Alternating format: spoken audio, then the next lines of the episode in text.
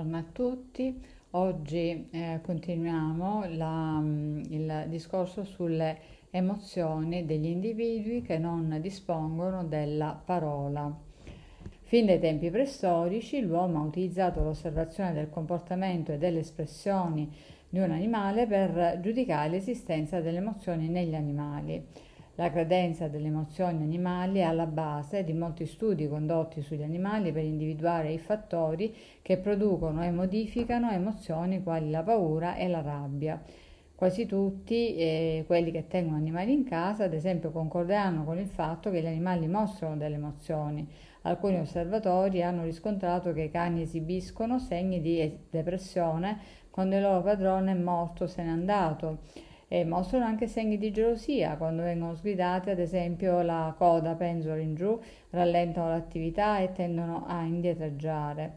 Negli scimpanzé invece si vedono segni di rabbia sotto forma di broncio e scoppi di ira. I giovani scimpanzé possono tenere la testa a terra, strapparsi i ciuffi di pelo quando viene loro impedito di ottenere qualcosa che sembrano desiderare. In ricerche di laboratorio alcuni scimpanzé hanno manifestato segni di terrore quando veniva loro mostrata una testa di scimpanzé in plastica. Chi ha osservato gli animali nel loro ambiente naturale ha potuto vedere scimpanzé e gorilla venire in aiuto di membri più giovani del loro gruppo che si trovano in difficoltà anche se ciò voleva dire addentrarsi in zone pericolose.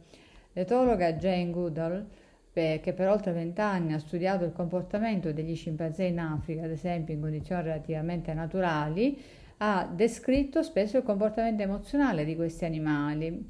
Merlin era uno scimpanzé di tre anni a cui era morta la madre, divenne più svogliato, smise di giocare con gli altri scimpanzé e sviluppò alcuni comportamenti stereotipati, come oscillare avanti e indietro. Alcuni osservatori avrebbero detto che era depresso.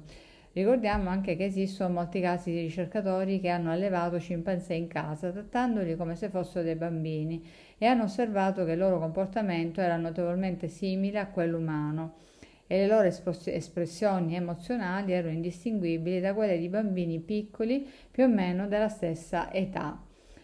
Henry Raven, impiegato presso l'American Museum of Natural History, fece uno dei primi tentativi di allevare uno scimpanzé. Nel 1930 infatti acquistò un cucciolo in Africa da due cacciatori che ne avevano appena ucciso la madre.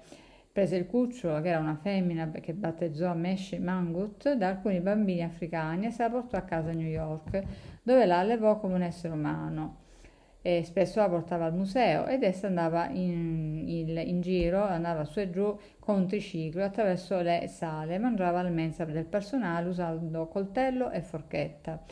Esiste anche un filmato in cui si vede Mesci prendere in braccio un lattante che era il figlio di Raven, sistemarlo con cura sul seggiolone, mettere il cibo in una scodella e nutrirlo con un cucchiaino. Nel 1933 Mesci fu ospite del presidente del museo a un pranzo ufficiale al Waldorf Astoria.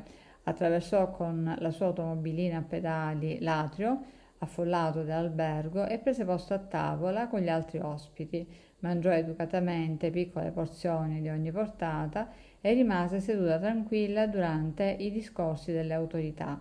Quando Mesci divenne sessualmente matura verso i sei anni, la famiglia Raven ebbe difficoltà a occuparsene e fu costretta a venderla a uno zoo di Chicago. Circa un anno dopo, Raven, di passaggio a Chicago, andò a trovarla. Sebbene il custode dicesse che Mesh era diventata selvatica e pericolosa, Raven insistette per entrare nella gabbia. Come ebbe poi a raccontare, quando entrò Meshi si precipitò nelle sue braccia, stringendolo forte. Meshi morì un anno dopo di parto. Questi esempi confermano il fatto che secondo molte persone, almeno gli animali superiori, sono in grado di sperimentare e di manifestare emozioni.